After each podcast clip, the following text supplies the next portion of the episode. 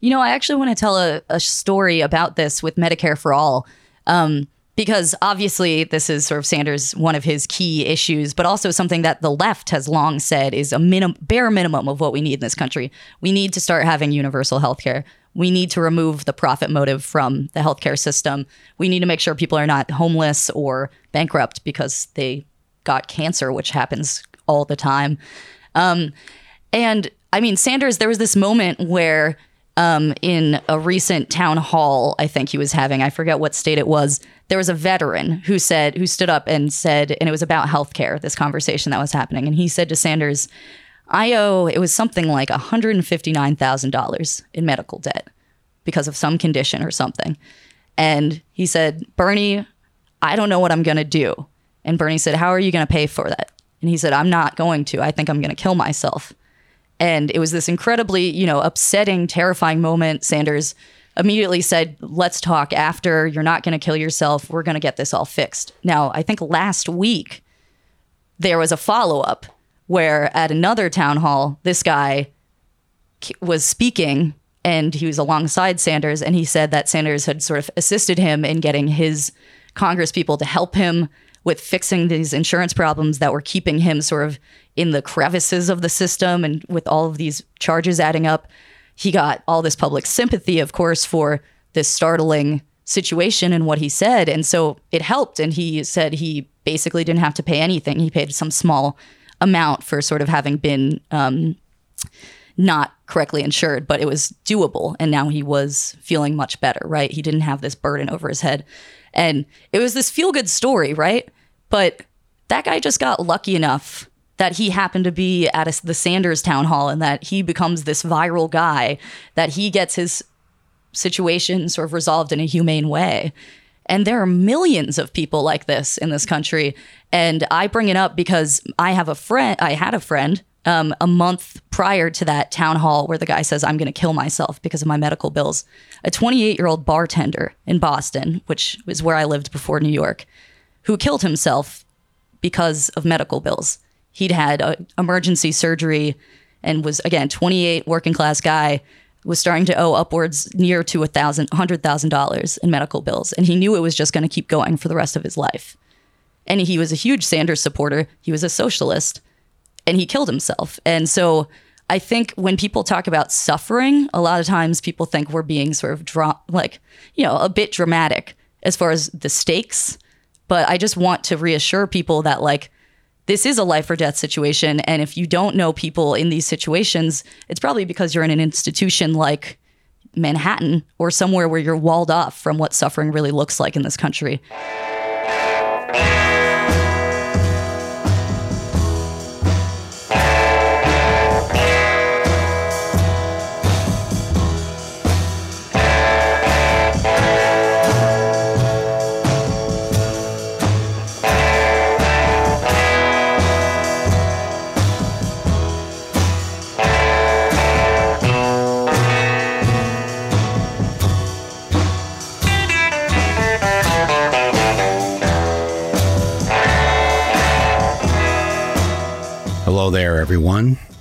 This is Michael Moore.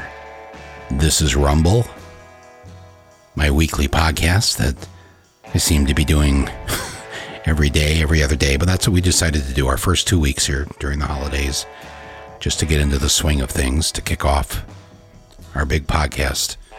We come to you as much as we could during these days. Today's guest is the wonderful writer and editor Alex Press.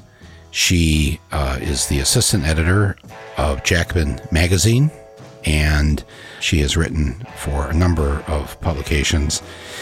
And uh, I think is one of the best um, thinkers, analysts, writers of what's going on uh, politically. I had started off thinking about this podcast today. I was just actually going to uh, talk to you about a number of things on my mind, and then I learned that uh, she was leaving town and was free. Uh, so I asked her if she'd stop by just to join in with a conversation with me because she's a reporter. She also started to ask me questions, which was great. And in fact, she uh, started by talking about the level of asking me about the level of fear. We just heard the fire trucks go down the, the street here in New York City. And what is it when we, when whatever that is that that triggers a sense of the doom and gloom that we're all feeling right now? And so we started off with her asking me about that, and and uh, I think we'll just hop right into it. But thanks for tuning in uh, today, um, and uh, thanks for being part of this and subscribing uh, to this uh, free pro- podcast. So here we go with Alex Press.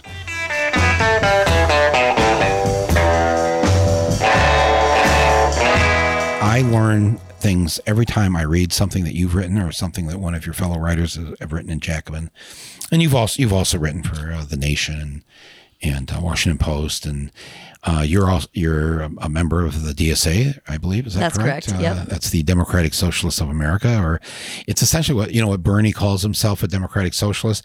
I believe he's yet to actually join. Yes, Is that right. true? The DSA. So Bernie, this is Bernie uh, everywhere. I, I mean, I've known him since uh, late '80s.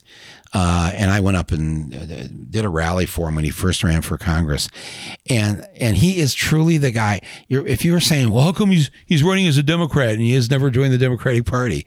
He hasn't even joined the Democratic Socialists, the thing that he says that he is. Mm-hmm. It's it's um it's why what you see is what you get with him. I don't I don't where where where do you stand on on uh, um, um, Bernie? I, I I don't mean to lead off with that question, but I'm just Not I a guess it- surprising question. it's not. It's, I know. Well, because I'm so like, I, I wasn't really on pins and needles about this election until I don't know when, maybe this week, um, uh, and maybe it was when I saw the Democrats vote in favor of Trump's space force. yes, What? exactly. I'm like, oh, so we're going to get rid of Trump, but we're going to have the space force, and we're going to have all these other awful ideas Sure. that gave us Trump. So I'm just curious where where are you at right now politically with with things? with the election. So obviously, I love Bernie, and um, more than Bernie himself, I just appreciate having someone who is on the side of the working class. Right? He speaks a language that, as a in workplace organizing settings, in places where we're trying to reach a mass of people and it's not maybe Harvard or something. You know, Sanders is looking out for that and he's communicating those ideas to the average person, I think. So in that sense, it's much more than just loving Bernie, though I love, you know, his crankiness and his consistency, but just feeling that there's a politician whose goal at least largely overlaps with mine, which is much less about what's he going to do in office per se, but how does what he does in general benefit working class people? How does he build our own power um, so that we can push for even more than he would be able to give us on his own? Um, so in that sense, you know, I that's I one of many reasons I like Sanders. How I'm feeling about the election is actually, I would say at the moment pretty good. I mean, it's still so early, um, but I think the Sanders campaign is continuing to show itself to be quite strong. Um, it's done things that no one else has done that I find particularly important. As a, I write about labor a lot, um, and the way Right. Sanders and his campaign have related to striking workers, people who are newly unionizing, um, things, people in right to work states who are trying to repeal right to work. Um, Sanders' labor platform, all of these things make me feel good because usually the election cycle in the United States is such a drain on movements, right? Right. And I think it still is largely in a lot of ways. But Sanders is making such a point to try to use this incredibly long period of time to build movements instead of drain them and sort of push them into just Yeah, I think that that piece of this is so important. Yeah. Um, the movement, because let's face it, if Bernie wins, if Bernie is the next president of the United States, the things that he and I, you, others want to have happen is not going to just happen. right. There will be massive forces afoot to try and stop him. Sure. Um, and but if he has built a movement during the year 2020, during this election year, um, he will have he will take into the Oval Office millions with him. right. Millions will feel like that is their office, literally, not as a cliche or or whatever. That is that because it's the only way he will succeed with the having millions of people behind him and doing the work that's going to be needed Right. to get laws passed. Exactly. And I think it's that he knows that that's the case. So it's not just that I believe his rhetoric about the organizer in chief or when he says not me us. You know, I believe he means those things. But I think Sanders fundamentally as someone who comes from a socialist tradition and a democratic socialist background really understands the obstacles to all of the policies, the ambitious policies, whether it's Medicare for all, whether it's doubling the unionization rate in the United States, there are reasons that these don't happen. And it's not just having the wrong politician in office, it's because you need those millions of people to be with you and pushing you and on your side, but sometimes, you know, maybe even ahead of you and saying, you know, Bernie, come on, let's let's get it let us go going on repealing Taft Hartley, things like this.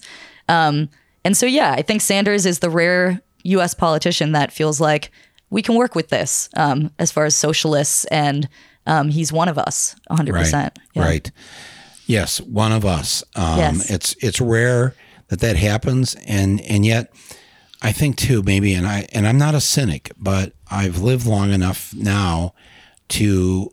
Um, Bill Clinton was raised by a single mother, who was a nurse, third shift nurse in the hospital. Um, Barack Obama was raised by a single mother. They were not raised in wealth. Um, so when they take office, well, and even before they take office, they pretty much make it clear that they are going to try to lean toward the center as much as they can to not upset the apple cart. Um, and, um, but they'll do it with a heart. And I'm so disappointed now at, at, at my age that all this time has passed and we're still not near to the things that we need to have. Not half measures, you know, Sure. um, full measures. And and we had eight years of a Democrat with Clinton and eight years of a Democrat with Obama. And um, I, I can't take eight years, eight more years of having a Democrat who is, you know, doing good things, but not doing the things that are going to fix the very reasons why we need to pass these laws or whatever. It's it's it, it's I don't know. Is there something wrong with me? I mean, no, it, I mean, first of all, I would say that being born to in poverty or to a working single mother, um, if that were inherently a means towards radical politics or looking out for your class's we'd already be living in a better world. that's the majority of people. So we wouldn't be having this conversation at all, unfortunately, um, Right. which you know, of course. Right. Um, what, what would you be doing instead? Pottery? Um, uh, I'd probably be reading a lot more fiction. more, Um, more fiction. Yeah. I know. I've stopped reading fiction. yeah, I'm, I'm trying to read more novels, but it feels almost self indulgent or like I don't have time because there's so the stakes are so high, the world is burning, and so Every time I, I pick up a novel I want to read, and it's like, uh, I, I, and I go, there's a voice in my head saying, why are you doing this? There are things to be done right now. You you need to get up and go to Iowa. yes, I think I'd go to the gym more too, probably. Um, but Michael, I wanted to ask you because you're saying you can't spend another eight years with this disappointment. I mean, you're an interesting character in U.S. politics in that you've been. Now, correct me if you feel this is misrepresenting you, but you've been sort of making the arguments that someone like Sanders makes about the working class and about the typical American for decades and the things we need. I mean, whether it's Sicko or any number of other of your films. What's the perspective look like for you from decades of arguing for something that was not the Clinton Democratic Party and being vilified for it, you know, whether it was opposition to the Iraq War or anything else. And now, sort of, I mean, maybe not everyone agrees with you, but there's certainly a rising number of people that are coming to share a view that you've long advocated. Well, that part feels good. Sure. the fact that the the majority of Americans agree with me on all the things that I've been talking about, writing about, making movies about for let's see, my first uh, paper I started was in 76. So, what how many years is that now? Uh, a lot and what a lot. mom- i mean that was i think the exact year that you know unionization started declining right Hmm. so what a year to be a young leftist getting involved in, in Flint, Michigan. right of all places right sure where where uh, they were starting to eliminate jobs and close factories and there was no plan uh, to fight this. Um, well, if like I said, it feels I'm happy now. Here we are entering 2020, where the majority of Americans uh, uh, support the idea of labor unions. Let's start with there. Uh, Sure. Even though they don't belong to a union, Right. they love the idea of a Yes. labor union and wish they did belong to one. That's right. That's a great, great thing. It hasn't it hasn't disappeared. We read all the stories about only ten percent of the workforce or whatever, but it's uh, it- but it doesn't mean that's what's in people's hearts. Right. So I know that. So I'm I and all the other things. The majority of Americans don't believe in a seven dollar and twenty five cent minimum wage. It should be at least fifteen, if not twenty five Sure. Yeah. uh, most Americans believe climate change is real. Most look at any poll. I mean, any poll. The majority of Americans will say women should be paid the same as men. Uh, women ha- are the ones who decide what happens, what they want to do with their reproductive system. You just go on and on, and and the majority of Americans take what you could call the liberal left position. I, I really am trying to think of of one of the big one of the big issues that the American people don't. It used to be until just a few years ago, the majority of Americans were in favor of the death penalty. Now it's something like fifty three percent mm-hmm. are opposed to it. Sure. So I feel good about that. And and yes, for all those years of being vilified for taking these positions, um, so what? I didn't care really. First Sure, of all, of I course. just I always operated. I never gave a shit about what. I mean, I cared about what my family thought or my friends, but even then, you've got to do what you've got to do. And I knew people would sooner or later come along because it's so obvious. Of course, they're going to think that it's wrong that you should lose your house if you got sick. That's mm-hmm. just clearly people are going to see that that's wrong, and eventually, now that's that's why the majority support Medicare for all. So, so this is so I'm not. That's why I'm not a cynic. Right. I have the optimism of the long the long game here, and I've and I've I've been a witness to it. You know, I'm I'm somebody who I remember the night Martin Luther King was assassinated, and and it was the week before Holy Week before Easter, and um, we my family was at mass. I was in eighth grade, and we were coming out of Catholics and coming out of church, and um, somebody, some one of the dads had gone to warm up the car, and the radio was on, and he got up out of his car and stood up on the floorboard outside the car and, and shouted out to everybody coming out of church, "They've shot Martin Luther King!" Wow. And a cheer went up. Oh my God. A cheer. Not everybody. Right. I, in fact, when I look back on it now, maybe a third. That's a loud cheer, though. Of Sure. A third of the people coming out of a big Catholic church. And to be able to do it in front of your community and know that That's that'll okay. be acceptable. Yeah, but they did it in front of me. Right. They did it in front of an eighth grader mm-hmm. who was was so confused by what are these adults cheering? A man has just been shot. You are just coming out of mass. I was I was so I was so upset. And that next uh, week or so, I told my parents that um, I want to leave home. I'm four, 14 years old. Wow. I want to leave home and I want to go to the seminary. I want to be a Catholic priest. Like that's all I could think of doing at that point was the only way to turn these Catholics around Sure. was to go to the seminary, be a priest, and come back and uh, straighten their heads out. That's incredible. So, so, but that's what I'm saying. That's Yeah. it's been that long for Right. me. But I've also had the, the the privilege of working with so many different good groups of people in Flint and in New York and elsewhere over the years. You know, um, I got to meet Rosa Parks. How did I meet Rosa Parks? Just walking in to the congressman's office in Detroit. She's the receptionist.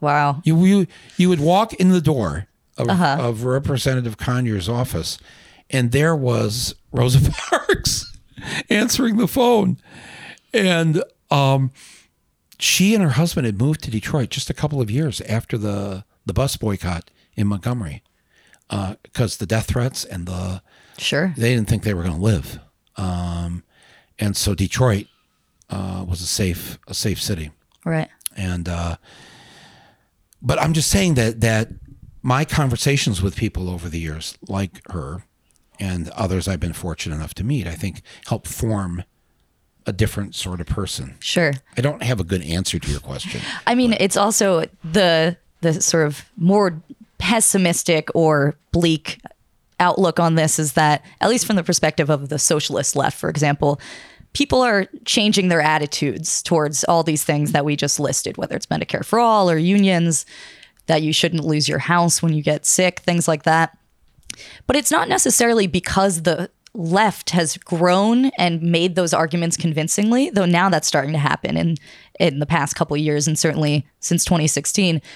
I think a lot more of it has to do with how much worse people's lives have gotten and this sort of sense that right. everybody's experiencing how horrible whether it's the healthcare system or what it means to be sold a subprime mortgage and then be completely have all of your stability and safety and shelter taken out from under you, whether it's student debt. So the more the more depressing version of this, right, would be that people like you and me haven't necessarily convinced more people. It's that people are coming to these conclusions themselves and sort of the economy is doing this work for us. And now if that were enough for us to for these policies to be implemented, that would be great. But we know it's not, right? And so this is sort of this to me and I think to a lot of people whether it's the Sanders campaign or you know, people who organize around climate change or unions. It feels like this moment of really high stakes because people's lives have, you know, radicalized them. And can we help organize working class people to take power over their own lives or can right. we not? Is it going to be too late? So well, I feel, yeah, I mean, this is the, there's a flip side to this coin of people's ideas changing. Yeah. And how sad the way you describe that, though, that that we've gotten the majority of Americans essentially on our side on these issues only because they had to suffer right. as a result of this. They had to lose their home. Sure. They had to lose their job and then have to take a lesser job or or like in the case of the the General Motors going bankrupt being taken over by the US government and then being being having a good paying job beforehand and now not having a good paying job and work I mean there are people in there working for well at that time when when Obama took it over um, and they were the thing they worked out was that the, there'd be a second tier of employees right. that would be paid ten to ten to fifteen dollars an hour. Um, and boy, that's a that was a real shock. Sure. And um, um, and yes, at that point, if you weren't in favor of a living wage, you were. At that point, if you weren't, if you hadn't been thinking about, yeah, why does co- college cost so much? You did start to think about it, and um, but it's sad that that that the left um, wasn't able to be more successful. Sure. In communicating what seems to me a very powerful and profound message, and yet. Um, you know, I don't. I know a lot of people. I know all the leaders. I know the people that sure. tried over the years. Yeah. But it's got to seem to people. I would assume you're probably a millennial if you that's don't mind correct. me saying that yes, word. I am. I do mind. No, that's it's, it's, a category I am of it. Yeah. So okay. it, it, but but what I have seen, whether it's you in in Jacobin or uh, Current Affairs or uh, all the different groups. And I take these groups, right? I'm talking about high school students, what's sure. happening with climate change, the Parkland uh, students, et cetera, et cetera. There is a lot of energy and a lot of movement and a lot of good thinking and a lot of, of, okay, we've waited long enough. You know, uh, thank you, boomers. Uh, right. Or okay, what, what's the term? Okay, okay boomer. Okay, boomer. yes. We've heard enough. Thank you. Uh, enjoy your pension, something we don't even know what that is, but we heard that it was a thing. Right. I was going to say, actually, I mean, so I was at Sanders's um, rally in Queens a few months ago that you spoke at.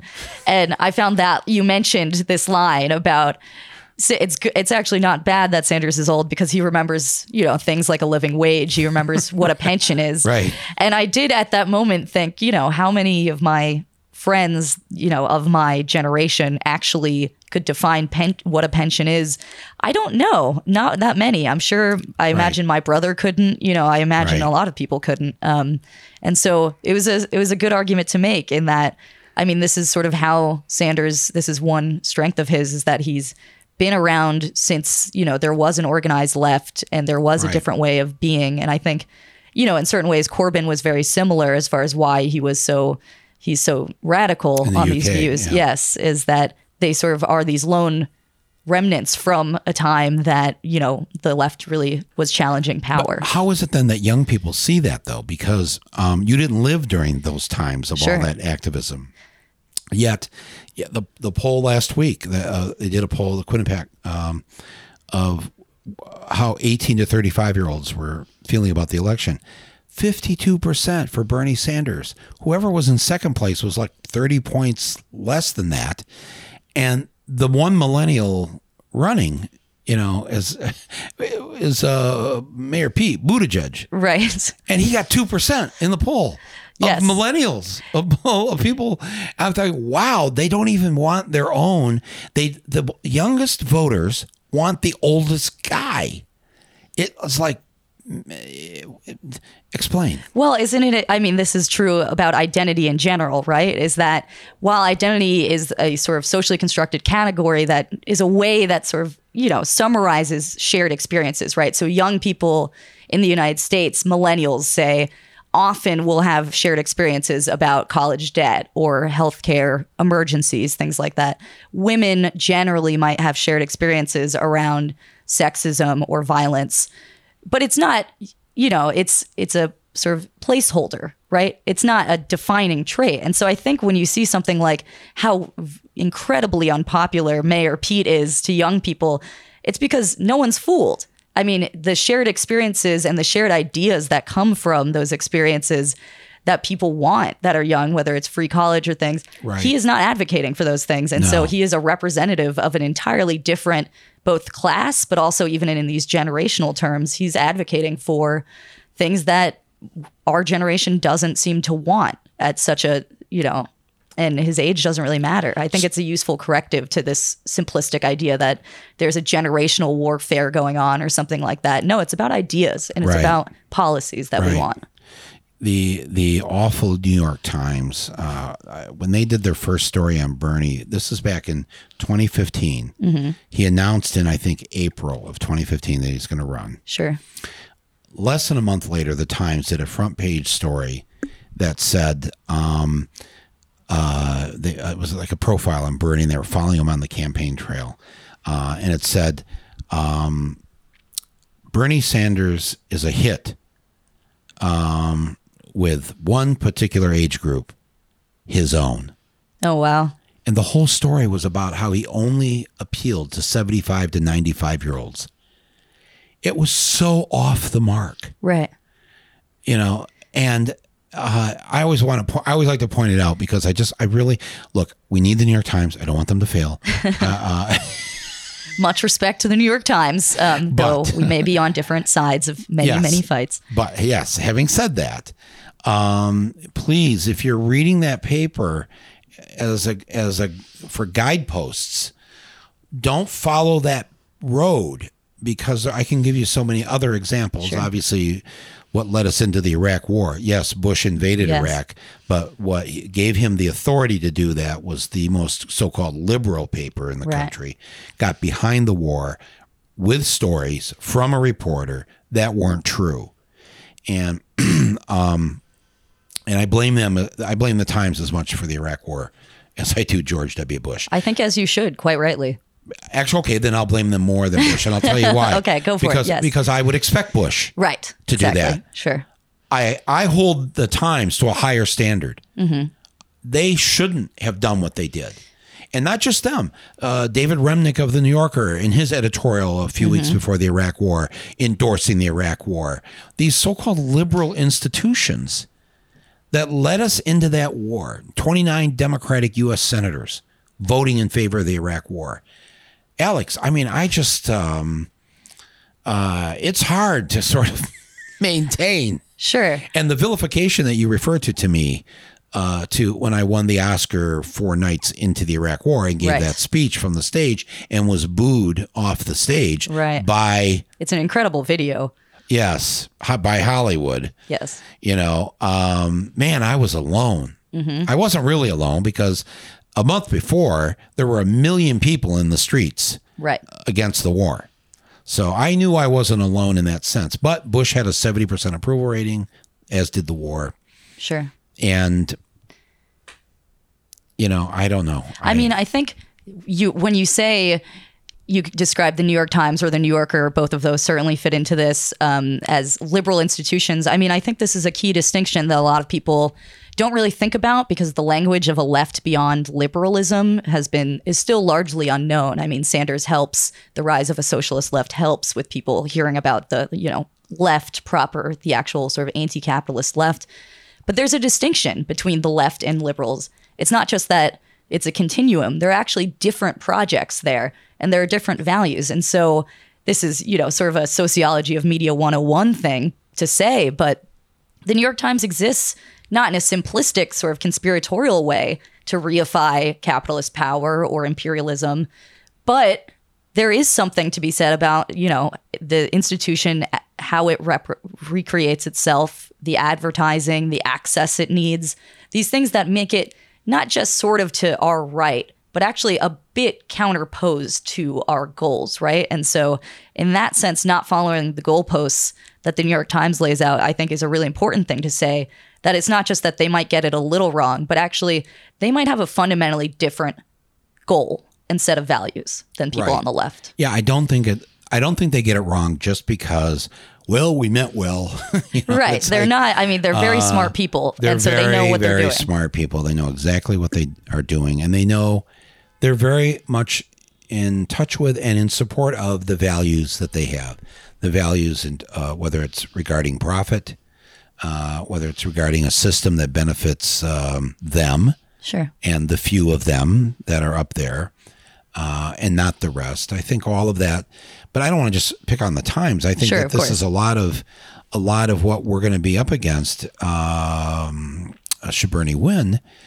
And I think that there is an excellent chance of this happening. Maybe that's why I've been on kind of pins and needles lately because it kind of, I don't know when it, what day it happened, but I really realized, oh wow, there is a way, there's a way that this is going to happen that it's it's actually quite possible now. I can see people who are working on the ground in New Hampshire and Iowa and um, Nevada Right.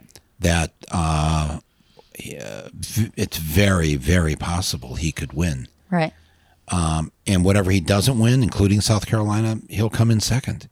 It'll be very clear that he has the most loyal uh, people that support him. They they they don't really have a second choice when they ask Bernie voters who's your second choice.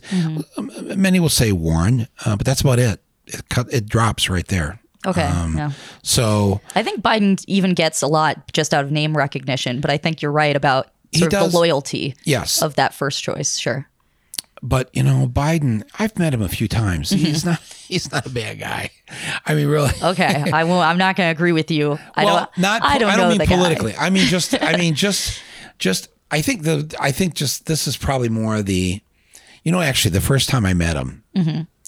he came in the room and he saw me there and he goes, "Motherfucker!" He was. He just started swearing. Really? Wow, it's so great to meet you, and you know, slaps me on the back. He didn't smell my hair or anything, but you know, he was. Sure. He was I'm like, I can't believe he is swearing and dropping f bombs. Uh huh. Where Uh, was this? When was this? This was in Boston at the arena during the Democratic Convention of 2004, Okay. and and I was in this in this kind of room. Uh, Jimmy Carter had sent his um, his daughter or his son to find me to ask me to please sit with him in his like presidential box at the convention. Okay. And I was like, what? And, um, you know, so I, I, I said, oh, yeah, sure, okay. You know, and I'm like, because I don't, I'm very uncomfortable being around that kind of thing. you Sure. know. And I'm there, I'm there doing some filming and, you know, whatever. And so I was just kind of standing there waiting to, for President Carter to show up. And then Biden came in and was all, you know, uh, overly excited uh, to to see me. Interesting. Yeah, he's not he's not really a guarded guy. It seems like as far as what he no, says no or filters. does. And Right. then he and then he knew what to talk to me about. So it was all about working class, labor, unions. It was about unions. Okay. Yes. Oh yeah. Oh yeah. Just you know, yeah, Flint. got- Flint, of course. Of Flint. course. And then you have to say Detroit right after that. Sure. So, um, but um, anybody I think who's thinking of voting uh, for him, uh, you're guaranteeing turning the clock back and stopping any progress. And and and and I don't I don't I'm, I always try to think of a kind way to say this, but if you are supporting the centrist, moderate candidates uh, in the Democratic primaries, um, you are supporting a system that gave us Trump. Yes, that's right. It is right, right? And go, and people will go, "Oh, come on, they're not." Trump. No, I said, "No, they're not Trump." I'm saying that Trump didn't fall out of the sky, Sure. and that we we had this system set up uh, to where uh, the the you know I always have said that there's there are these uh, there, the two parties we have are really one party, and one of those parties has a kinder face. Sure. and has you know a heart in that sense. But it's the heart uh, that uh, which was the char- which character on the Wizard of Oz uh, was Oh, that didn't have the heart. it didn't have the heart wait a minute the, Was it the, cowardly lion? No. he just he wanted courage He needed courage, of course. right and Is it then the Tin Man? Oh my God. Okay. the yes, Tin Man needed the heart now who's the who was the third one You really are clearly a filmmaker, Michael. I, yeah, no, I, this is one of the most popular films of all time. And now the, the three characters are uh, the straw man needed a brain. That's it. There you go. There, there you go. Right. Yeah. It should be noted that the sound engineer sitting over there is helping us. was giving me the crib sheet Yes. with this.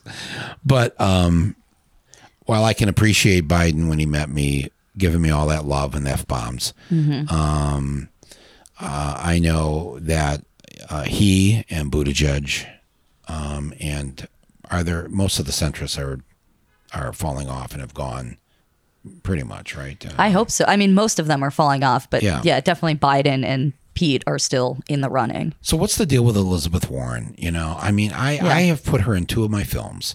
Okay. I first discovered What are the two films that she's um, in? Sicko and Capitalism: A Love Story. Okay. And I had heard of her at Harvard back around 2005. And I think the first time we interviewed her was in 2006. Um, not the same person that you see. If you go back and look at, and there's some on the DVD extras for Sicko, you'll see a different sort of Elizabeth Warren uh, from right now. Um, Bernie asked me to appear with him and her and, uh, and I think it was an NYU or New School professor. I forgot who it was. There was it was a panel in D.C. about a year and a half ago, and you know I wanted to go up and talk to her, and her people like formed a wall. Like Really? they would not let me like have any kind of conversation with her or anything. And then when the debate, well, not the debate, but the panel was over, instead of us all exiting the stage that we came in, they whisked her off off the, off the stage to the other on the away from me. That's incredible. It was really, I know, I was like, well, first my feelings were hurt. I am just a human. Sure, sure. But that seems, I mean, even from her own self interest, that doesn't seem like a, I mean, you're, no offense, Michael, but you're not the most wild radical of all time. I mean, you're not No, a bomb throwing anarchist, so I'm Right, not sure why she can't talk to you. Right. And I can, it just, but then, you know, we talked about it later and, and, uh, and, you know, I asked some of Bernie's people, what was that about? And they said, yeah, um, well, you know, here's the cool thing about Bernie. He will not say a bad word, um, about, uh, like Elizabeth Warren or anybody. Is that he wants the whole focus on the issues Sure. and where we're leading this country. And I, I have great admiration uh, for him for that. But I, I, I've just been thinking that maybe I need to be a little less quiet about how I'm feeling about Elizabeth Warren. And part of my sensitivity, I think, is also we've already elected our first woman president. Uh, she won by 3 million votes. And because we don't have a true democracy in terms of our electoral system, uh, that woman uh, did not uh, become president. Um, I, I could make a case that that I can kind of I have a feeling I know what her presidency would have looked like, and none of us would have been very happy uh, Yes. about it. Right. I'll just go on the record and say that. But so I understand why a lot of people I know like Elizabeth Warren, and when I say people, it's a euphemism for women um, who feel very shafted by uh, what happened in the 2016 election. election. Um, I I had this scene in my last movie. I took it out. It was just so painful to watch. This 90 year old woman, it's probably her last election, went to sleep early when everybody was saying that Hillary was going to be the president. She wakes up to the news and her granddaughters, I think, are they're they have their phones on. They're filming her, telling as they tell her Oh my God. that uh, Donald Trump is the president. She wakes up to that news, and the look on her face and the tremble that this is how she was going to leave our world with this. Sure. It was heartbreaking.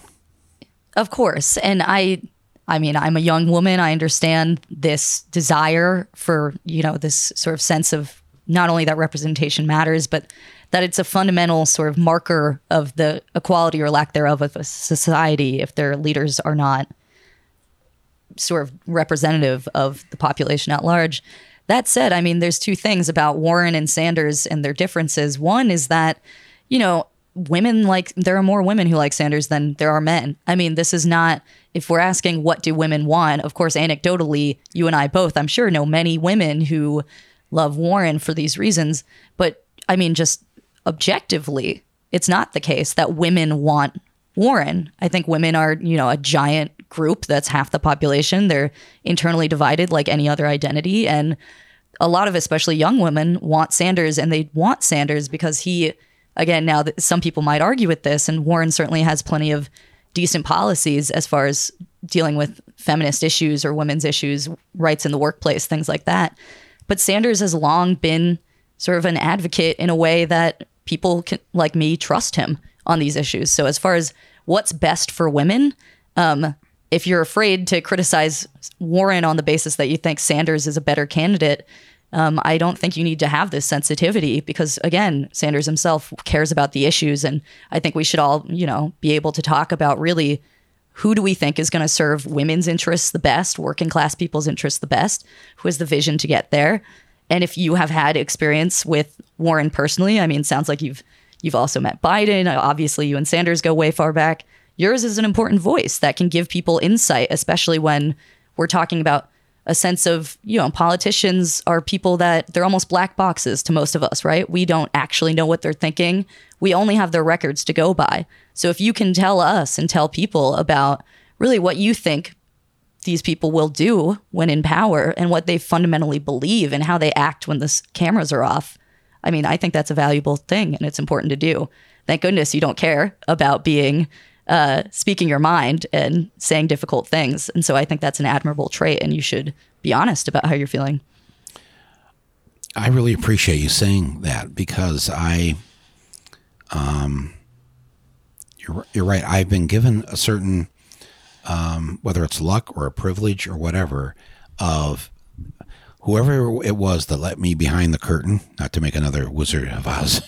This is now a Wizard of Oz podcast. I, Um, I think that's the title of this, of this podcast. yes, sure. because um, but I have been given a look, and I have seen things that the public hasn't seen on a variety of levels. Um, and uh, in this particular case, with uh, Biden, uh, with Warren, Bernie, um, I've not met Buttigieg, but his husband uh, grew up just down the street from where I now live in Michigan Oh, okay. in Traverse City, Michigan.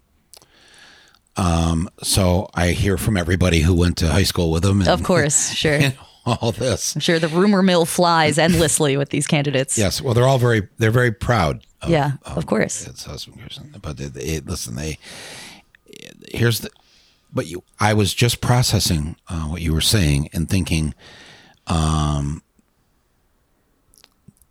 now is not the time to hold back. Um, and and uh, the chips have to fall where they have to fall because we're out of time. And when I hear you ask me that question, when I hear you politely um, implore that I be completely honest with what I know, that really all you do know is are the, the boxes that show what they voted for Right. on the, on the in the House or the Senate or um, what they um, you know what you've read in the paper, what you see on TV. Uh, so I'm so I'm just going to, without any thought, Okay. having been put into this, just tell you what I think. Wonderful. Putting you on the spot here. And no, I'm glad to be put on the spot because, and I here's what I felt while you were saying this. I'm I'm looking at you, and um, uh, uh, you are of a generation that is younger uh, than me, That is correct. Yes. and you are not going out on a limb on this one. Okay, Yes. good. And it's maybe safe to say, um, though I don't believe this either, because I think the calamity and the collapse is upon us. So a lot of a lot of boomers um, think that well we're, we'll make it to the end of our lives, but we won't suffer Mm-hmm. uh, the indignity of what planet Earth is going to do to this species Sure. but you will, Alex, and and people, the high school students who are next now going, you know, they're the generation that's coming up behind you. Uh, they may not even live to see that moment of the calamity and the collapse. Right. right. I think we probably agree that, I mean, the reality is that certainly elderly people in the United States are suffering immensely already from whether it's economic crisis in this country, whether it's climate change around the world. So, yes, totally agree. The pension that has been taken from them. Right, yes. But yes, I know what you mean that it seems that if action is not taken in a radical direction, then my time when I'm your age is going to look a lot bleaker. But you asking me to share what I've witnessed, Yep. pri- privately witnessed, um, I look at that. I look at th- that here. There is no time to waste, is what I'm saying. There's no time to put it off. There's no right time to just say the truth because we're out of time. And this election, this election that's coming up, this is it. I've lived long enough to also to have heard that line. I was going to say, of all people, don't you know how this argument gets used, Michael? Yes, every time this is what they say. Yes. But but but, but the truth of this, I truly believe, um, we will not have a moment uh, again in my lifetime to vote for a Bernie Sanders Sure. who is going to fight for these very things that are going to try to give people of your generation a future. Uh, you know, I was on uh, Chris Hayes the other night, and and I just blurted out and I said, you know, look who's doing that. Bernie is the one trying to. That's why the young people want him because he's he spent all his time on their future. He has no future. Whatever he's fighting for, he will not be the beneficiary of Right. because he will not. He's in the last quarter of his life, mm-hmm. so he's doing this in a selfless way for people who are, are going to have to suffer. It's so moving when you mm-hmm. just think of it that way, and there is no time. There's well, we don't win this time. We'll get the next, uh, you know, um, uh, Bernie. Well, maybe and maybe not. Sure. Um, so, so, so now I've put off long yeah. enough. So, in that light, the audience is waiting. So, what are your real thoughts about Sanders and about Warren? and well, and Biden. Let's And start Biden. with Okay. let's start with Biden. Sure. Um, uh, Biden, um, he will say uh, he is for workers, Yes. and he will have enough photo opportunities to prove that he is for workers. But ultimately, what he has done, what he has voted for, but what he more importantly, what he hasn't fought for, fought are workers for the working class. Mm-hmm. The only way that we can survive is if people who choose to be leaders lead and fight for the things. And he and and the the former DLC portion of the Democratic Party, the Clintons, all of this has been to keep us down, to keep us at bay, um, and to take the fight out of us. And I'm angry about it. Sure. And I'm sorry that so much time was lost. Um, people were stunned in Fahrenheit 11.9, my last movie, that I would show Obama drinking the water in Flint It was an amazing scene. That to, scene. to tell people it's okay to drink the water. Mm-hmm. And the people in the gymnasium, mostly African American, feeling like a knife was being put through their heart. They couldn't believe what they were watching. Mm-hmm. And then, you know, of course, everybody found out later that they brought the water from Air Force One. Right. And and he wasn't there. That no Secret Service is going to allow him to drink poisoned water. Sure. Come on. And and it was just so stunning. This is a black city. That this man, our first black president, would do this. Would tell fellow African Americans, it's okay, folks, drink the water. I got fed up a long time ago. Mm-hmm. And I've tried to do my best with my films. I've tried to present them with a certain sometimes sense of humor to make the medicine go down a little easier. Uh, but in the end, that doesn't cut it. And and Elizabeth Warren, the fact that she can't even explain what Medicare for All is. I loved her when she right right away supported Bernie. She defended Bernie at that first debate. Bernie's right, she said. I'm for what Bernie's for. Wow, good for you. And then when they asked her what it was and how it would be paid for, Right. she couldn't answer it. And then had four different answers over the next four weeks. Mm-hmm. And I'm like, you have hurt the cause more than any Republican Wow. by what you've just done. Muddying the definition so that all of a sudden it starts slipping to me. Correct. Yeah. With an American public that has, through all the polls, shown that they want some form of universal health care where they never have to worry about, you know, losing their livelihood as a result of it. And that you couldn't do that was absolutely stunning. That you would admit that you voted for uh, Republicans till 1996, that Ronald Reagan was okay with you, that George Bush the first was okay with you. Right. Are you serious? Sure. And I mean, my view on this stuff is it's one thing. I mean, you and I both, I think, agree about this that people can change and that you, certainly whenever I meet someone who is not already to the left, my goal is to sort of explain that they deserve more than they're getting and to change their views, whether they're a liberal or a conservative. I want them to become someone who's fighting for their class interests and I want them to become a socialist, ideally Um, it's very different as far as how we evaluate people if they are public figures and they're representing people. And so I think for Warren to to sort of be trying to claim um, a mantle of the left and to want the incredible responsibility of the presidency of the country that you know determines not just our population's lives but lives around the world. I think you get to evaluate people based on their entire history, and it is hard to believe um, someone was voting for Reagan, um, who's very well educated, was very aware of what she was doing um, by being a conservative. So it's to me certainly it's fair game to ask those questions. Now, I mean, in recent interviews, I, she's getting asked about this more, um, which I think is very fair. Um, but I mean, the anger of what those policies meant, whether it was in the United States, what Reagan was passing, or it's you know U.S. intervention elsewhere. I mean, you're right to be angry about it. and and in her case, very disappointed, um, um, because at some point she had an epiphany, and she figured out that the income inequality in this country wasn't good for the country, and and that she was going to do work at Harvard to sort of study this and show people why we had to fix things.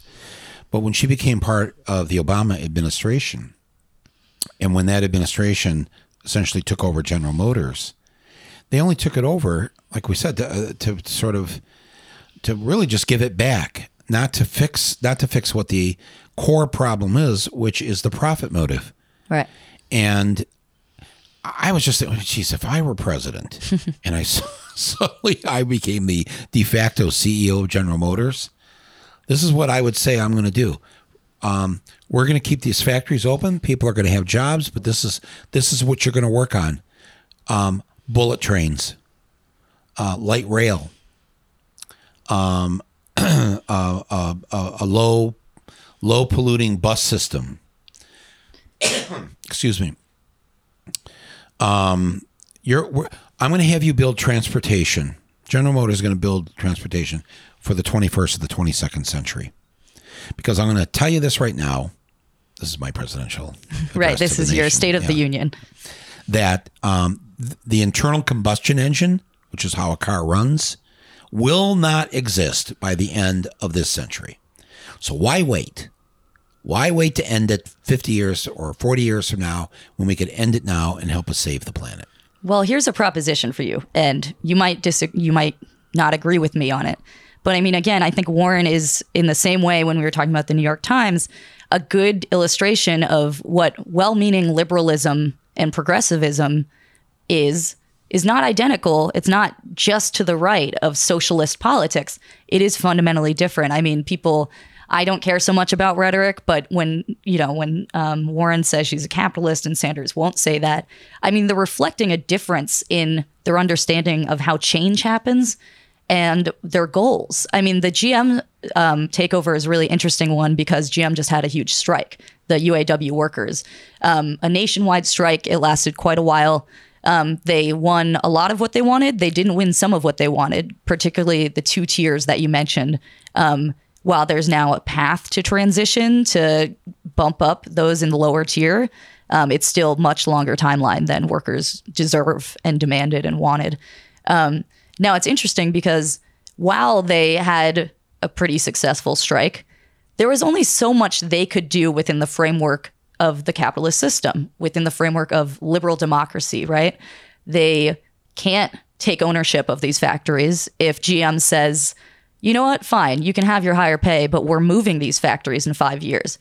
The workers can't do anything about it, right? Because they don't own that property. It's not theirs. They don't have the right to it.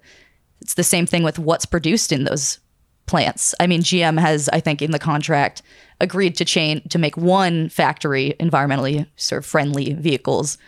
What if the workers had the right, if and the state was backing them up to say, no, we know what we need in this world, and what we need is no more of these polluting vehicles. What we need is environmentally friendly um, transportation. We want to start building other things. And they had the right to force that because it's what the public wanted. They don't have that because they don't own that property. And I think this is a good example of of really what the difference in understanding of the goal and how we get there and what's necessary is between whether it's a Sanders or a Warren or it's the socialist left writ large and maybe the mainstream of the Democratic Party. But there's just limitations in place.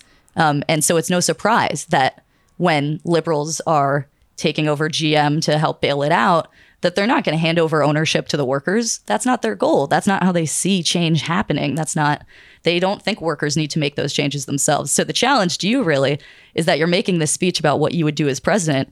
But I would say that it wouldn't be about what you want. It would be that you understand the workers themselves need to be able to make those choices. They need to have the right to do what's societally most useful, right?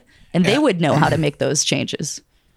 Yes, workers and other stakeholders. Yes, sure. Uh, because you and I are breathing the air Yeah. from those cars. Right. So, but if the people yes. owned it, run, ran it, controlled it, um, we would all be better off. Now that sounds like some scary stuff to to the older people Sure. uh, because they just think the Soviet Union, and you know that's you can't get really any farther with them after that. Uh, what's the government doing building cars? It's not the job of government. Well, actually, government built the interstate highway system. Um, so it actually is the job of government to get you and me from one place to the other if we want to go there, if we need to go there, whether it's for work, whether it's to be with family, whether it's just to see the country. I mean, I hope in my lifetime that we get to a point where we see those factories in Detroit or Flint or Milwaukee or wherever they are. Um, these are these are not natural resources, but national resources Right. and that when GM says, "Well, if we don't get our way, we're just gonna we're gonna go to Brazil," and we have to be able to say, "Nah, no, sorry." In the same way that you're not allowed to remove gold that are in gold mines in this country out of the country. You know, anybody if you've flown anywhere, you always have to mark that box. Right. Are you are you taking more than ten thousand dollars in cash? I know because I mark it every time. yes. and um, um, you mark the box saying that you are removing. Of course. Yes, sure. of course. Yeah. Yes, because if you have a if you have a phone that has what's the the, the thing where you can just tra- send cash over uh, to the sound engineer right now if you just pull Venmo. yes, Venmo. if you, you have to, It's you, true. You have a, either you either have a real ten thousand or a fake ten thousand somewhere uh, in your pocket. So, but these we should be able to say uh, to a General Motors, no, you just can't do that because you know why? It will destroy the lives of tens of thousands of people, and we, the government, we, the people, have a vested interest in making sure that you do not hurt our fellow citizens. So sorry.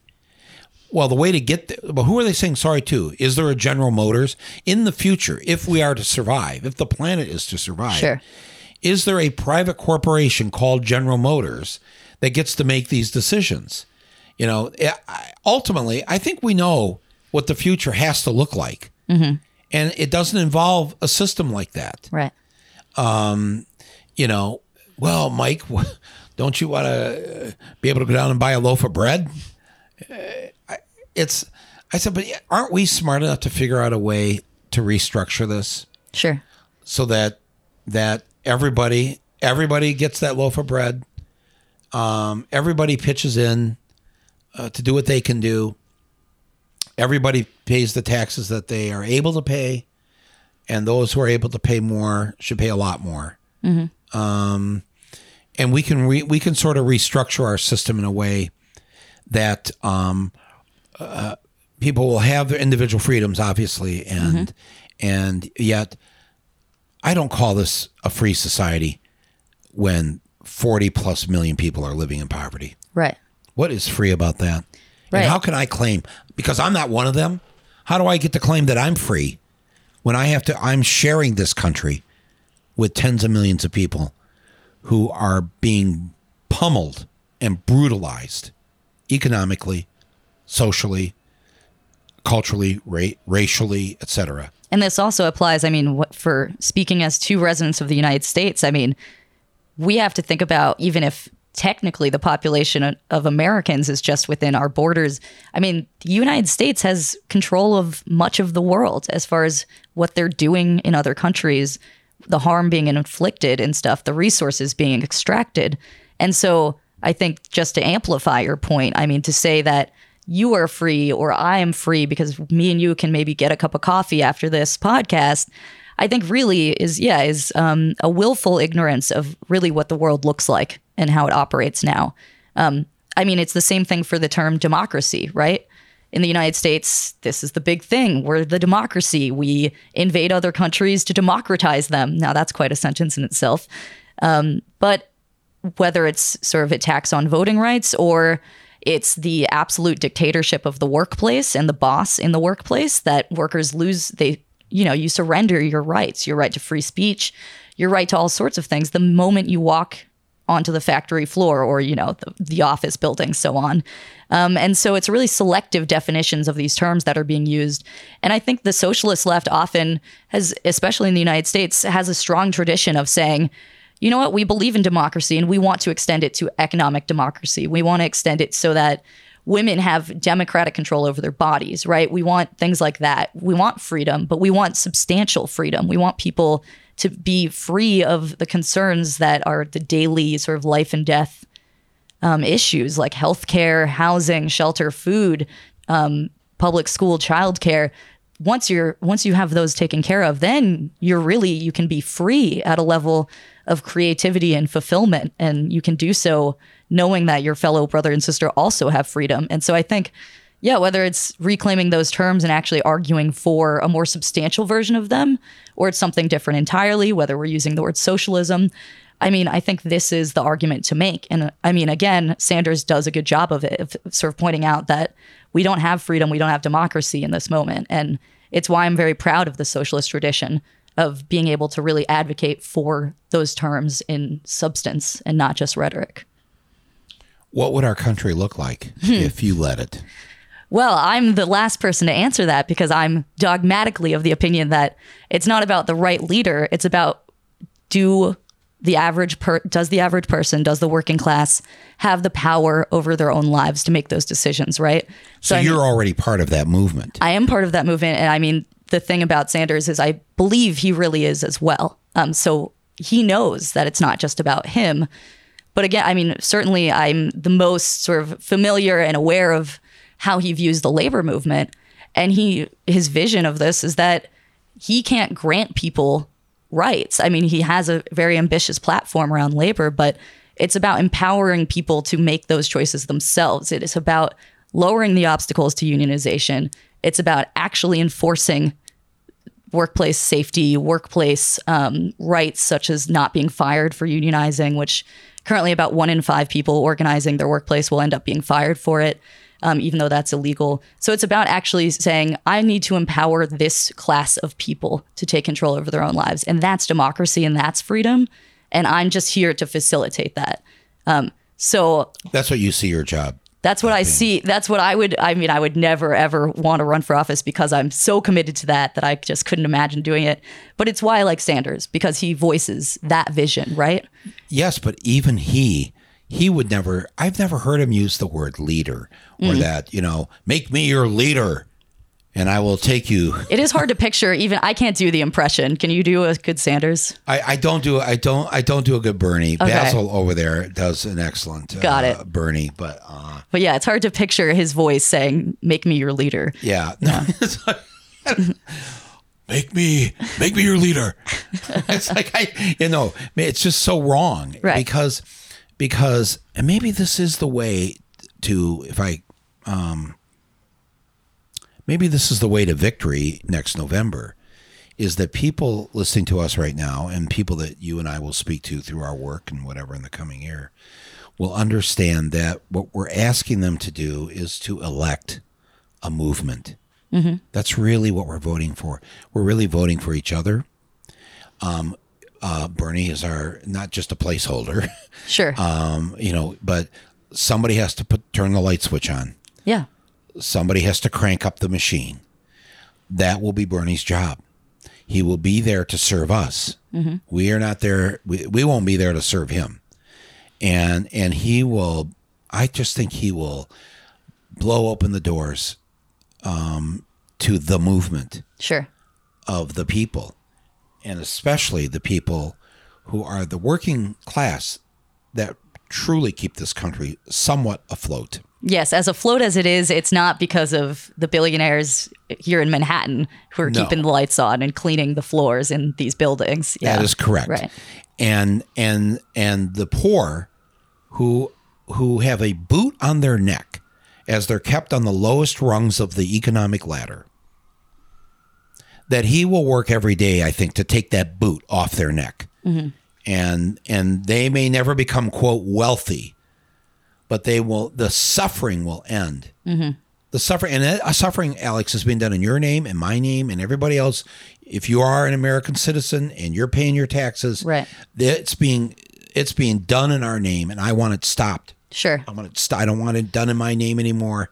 And I I I just um, you know I um, I've had it. But I mean, all all of this is to say, and about what you're saying too, is that it's just not the solution to have random people with the power to fix things, while the majority does not have the power to save their own lives, to fix their situations so they feel like they can live with dignity.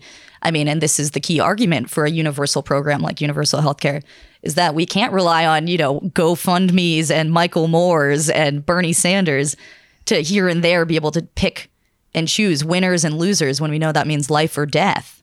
That's just fundamentally both anti-democratic but also wrong. No one should be have that power while others lack it, right? And so I think the argument is that, you know, the state is an institution through which we collectively can make sure no one is slipping through the cracks, right? Right. And so that's what we want.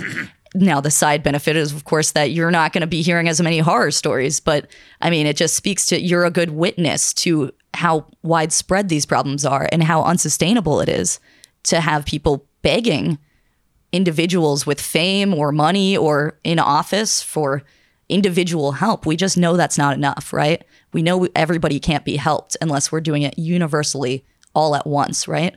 And so I think that's not just an argument for universal health care, but for all sorts of things in this country.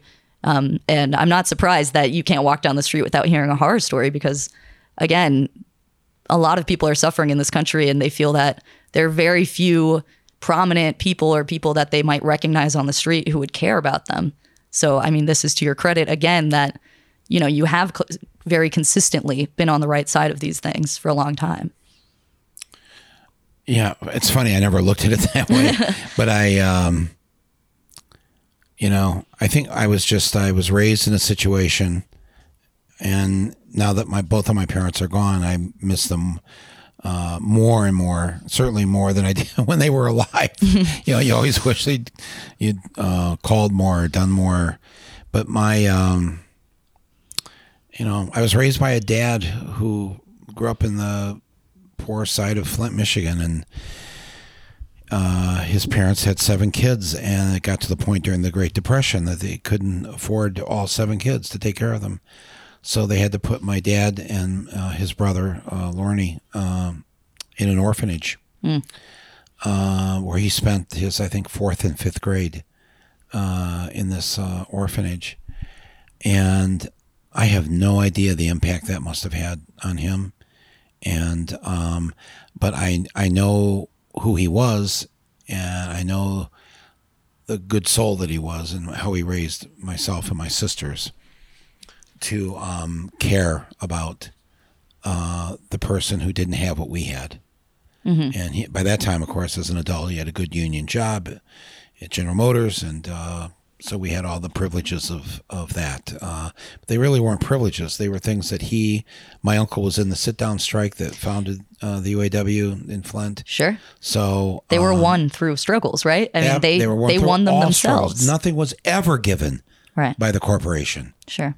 Um, and um, and frankly, the uh, the machine gun uh, bunkers that had been set up by uh, General Motors and the National Guard at at that strike in the 30s, they were set up to mow down the workers, and only with a last minute call from the president Franklin Roosevelt, where he told the governor of Michigan, "You better not fucking fire those guns on those workers."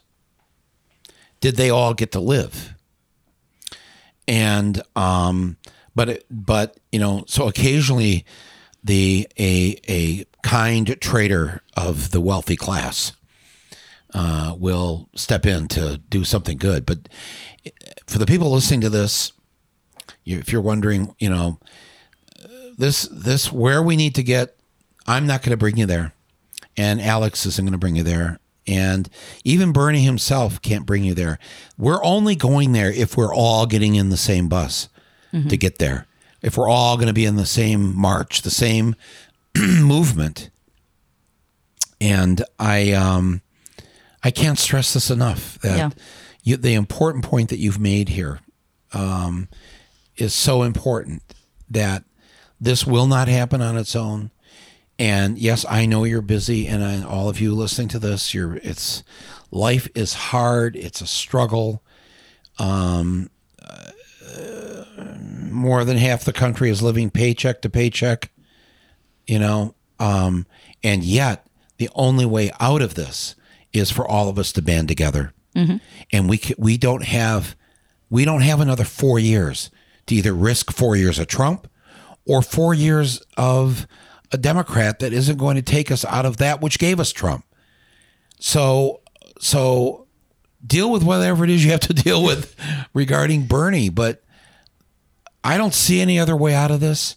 And I I have a true belief that if we banded together, that that things are going to get better.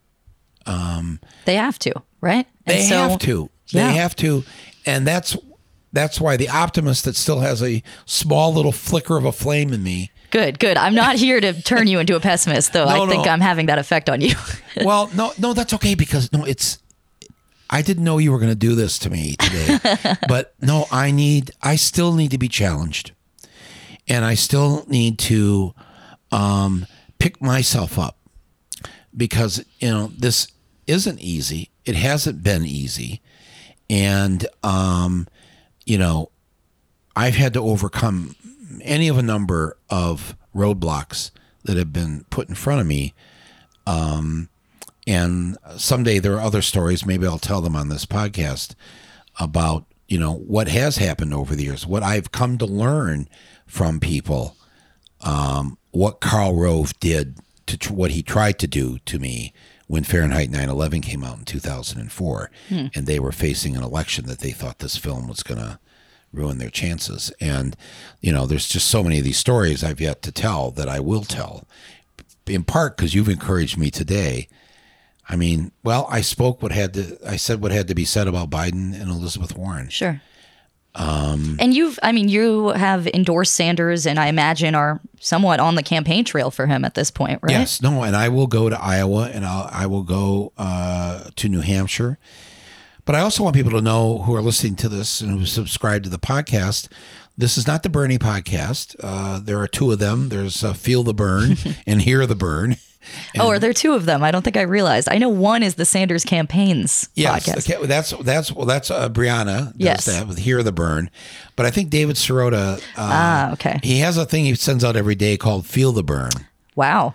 But I think he's now doing a podcast. I should ch- I'll check into that. But It's I, impossible to keep track of podcasts. I mean, this is the universal rule of podcasts. Have I made a mistake, like just throwing my hat into this podcast? I don't know. I don't have a uh, podcast. I'm the only person I know without the a only podcast. one without a podcast. That's right. Where Where did you grow up? Where are you from? I'm from Pittsburgh, Pennsylvania. Pittsburgh. Yeah. And uh, what does that mean? it means a lot um, to me. Um, but I think in general, I mean, there's an affinity I, to Flint, for example, as far as a union town, which even though it's not a union town anymore, and that's fully just like this cultural identity at this point. Um, it shaped quite literally the entire city. The, these working class struggles. You can drive around Pittsburgh and you get to see. You can stop by where the Homestead strike happened. The monuments are all there. everything is, you know, my middle school was named after Frick. The libraries are named after Carnegie. Um, the university is the same thing. And so, you know, it's, there's the sense of history and class struggle and cl- class conflict that shaped Pittsburgh, I think to me means a lot. And I think still means a lot to a lot of people in Pittsburgh because there's just a sense of what could be and what people's grandparents or fathers or mothers, what their lives were like, and then what things are like without those unions now, both economically and materially, but also socially and culturally. That people, I mean, Western Pennsylvania, like much of the country, is being ravaged by the opiate crisis. And plenty of people I grew up with are addicted to opiates, and there's just not a lot of hope in a, for a lot of people.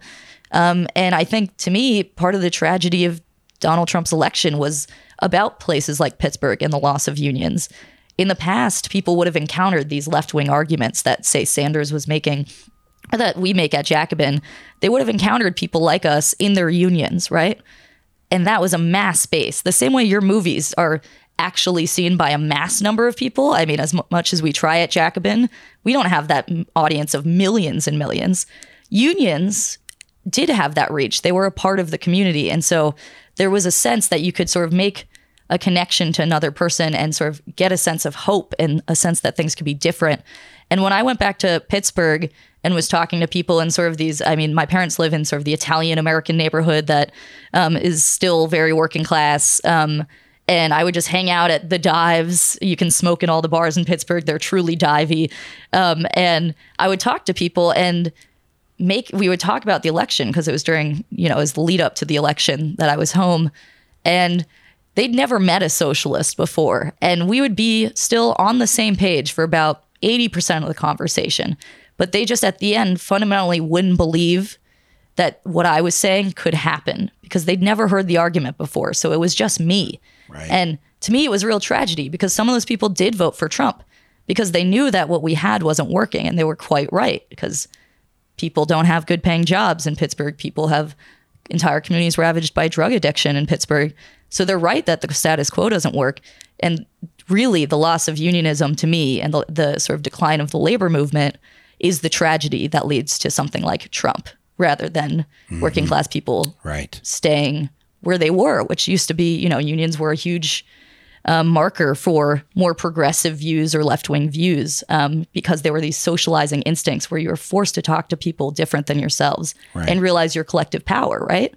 Um, and so it's why I write about the labor movement. I'm, you know, the shop steward of my union here at Jacobin, and I'm on the executive board at the News Guild. And I just think there's no substitute for rebuilding that mass and that hope among the average person in the United States. Um, unions are insufficient, but they're necessary. So Pittsburgh means, as you can imagine, quite a lot to me now. Right, obviously. And, and if somebody listening to this wants to try to start a union at their workplace, where do you send them to just find out about this, how to do this? You know, there's a real dearth of resources. I would say that beyond the obvious, which is that the first thing you need to do is start talking to your coworkers. And you don't start with, do you want a union? But you start with, what are what problems are you having at this job? You know, you really have to listen to people because no matter how smart you might be, you do not know everybody's problems, even if you're you think you do. Um, but one there's so there's a real dearth of good writing and resources about this. Um, I would say there are two things I would love to recommend for people at home. One is Labor Notes, which is a publication, but also sort of an organizing formation of union people. They have a conference every two years. I think the one this year is coming up in April in Chicago. Um, and it's sort of like leftists and rank and file workers who want to democratize their unions and sort of um, push for um, more progressive or left wing uh, and higher benefits, all of these things, right? These great things.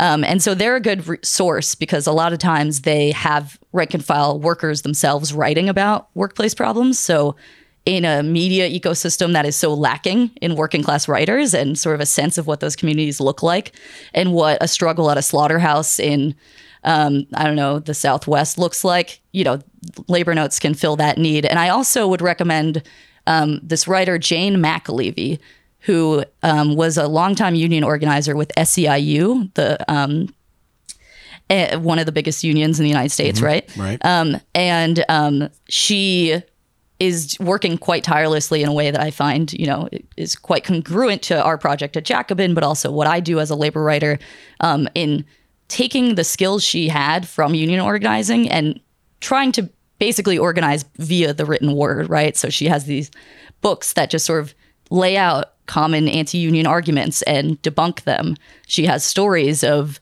mm. when we hear so much about how unions can't win anymore. She recounts her first book is basically a memoir of her first few years in the labor movement and she's recounting these struggles that her union won against immense odds. And so I find her a really useful I mean, a useful first person to be doing that. I think we need many, many people writing things like that. Um, and beyond all those things, bits of advice, I would say, of course, you then contact the union and you say, hey, me and my coworkers have X, Y, and Z problems. Are you interested in talking to us? Um, but yeah, that's how you start. And there'll be organizers there, whether it's SEIU or whether it's Yes, Unite or whether it's the um, the argument we were making about you can't have a leader deliver everything for you that applies within unions as well. So while unions will help you, hopefully with certain legal stuff, maybe they'll pay for your pizza at meetings. Again, it's all about you and your coworkers, right. and so sometimes they won't be interested, and sometimes it's unfair that you feel like we, but we're ready to organize and unionize here, but they can't do anything without you really taking control yourself first. And so I would just really encourage the talking with coworkers way before you start worrying about talking to another sort of institution like a union itself. Um, yeah. So if people want to read your writings, Hmm. uh, they can do that through Jacobin magazine. And Jacobin, if you need to spell it, is Jacob I N. Right. Jacob in or Jacobin as it's Right. uh, pronounced. And, uh, And while everyone thinks it's about, it's named after the French Revolution, the Jacobins, it's actually a CLR James book about the Haitian Revolution called The Black Jacobins, um, which was this, I recommend to everyone to read. Um, but it's an amazing story. The, again, self liberation of enslaved people. well, this is an amazing magazine that you help edit. Thank you. And uh, you have an important voice.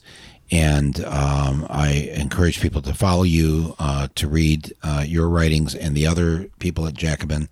And um, and what are you going to be doing uh, in this uh, coming year to as part of this movement? You yourself. That's a good question. Um, I mean, I do stuff in the sense of there's DSA and there's the union organizing aspect, and then there's my career in writing and editing and stuff. So I'll be still doing all of that. I think I have a book that I'm starting to think about as far as um, writing goes. But what I'm doing, um, I'm trying to keep building. I mean, so in the News Guild, I should say, we just um, had new leadership take over both in New York and at the international level of the union.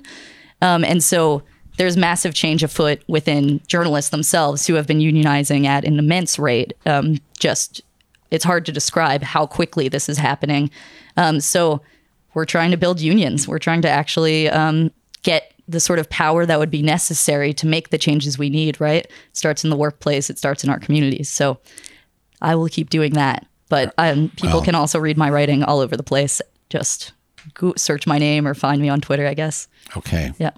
Please do that, everyone listening to this. We've been uh, talking uh, with Alex Press, and um, um, and I hope you come back on. Uh, Absolutely. on I would love to. My podcast uh, here. Uh, it's called Rumble, Rumble with Michael Moore, and um, um, we've got quite the rumble coming up here in the next 12 months. So Yeah. uh, I encourage everybody to be a participant uh, in that. Uh, thank you very much, Alex. Thank you so much. We Off to see the wizard, the wonderful wizard of Oz. We hear he is the wizard of Wiz, if ever a whiz there was. If ever, oh, ever a whiz there was, the wizard of Oz is one because, because, because, because, because, because, because of the wonderful things he does.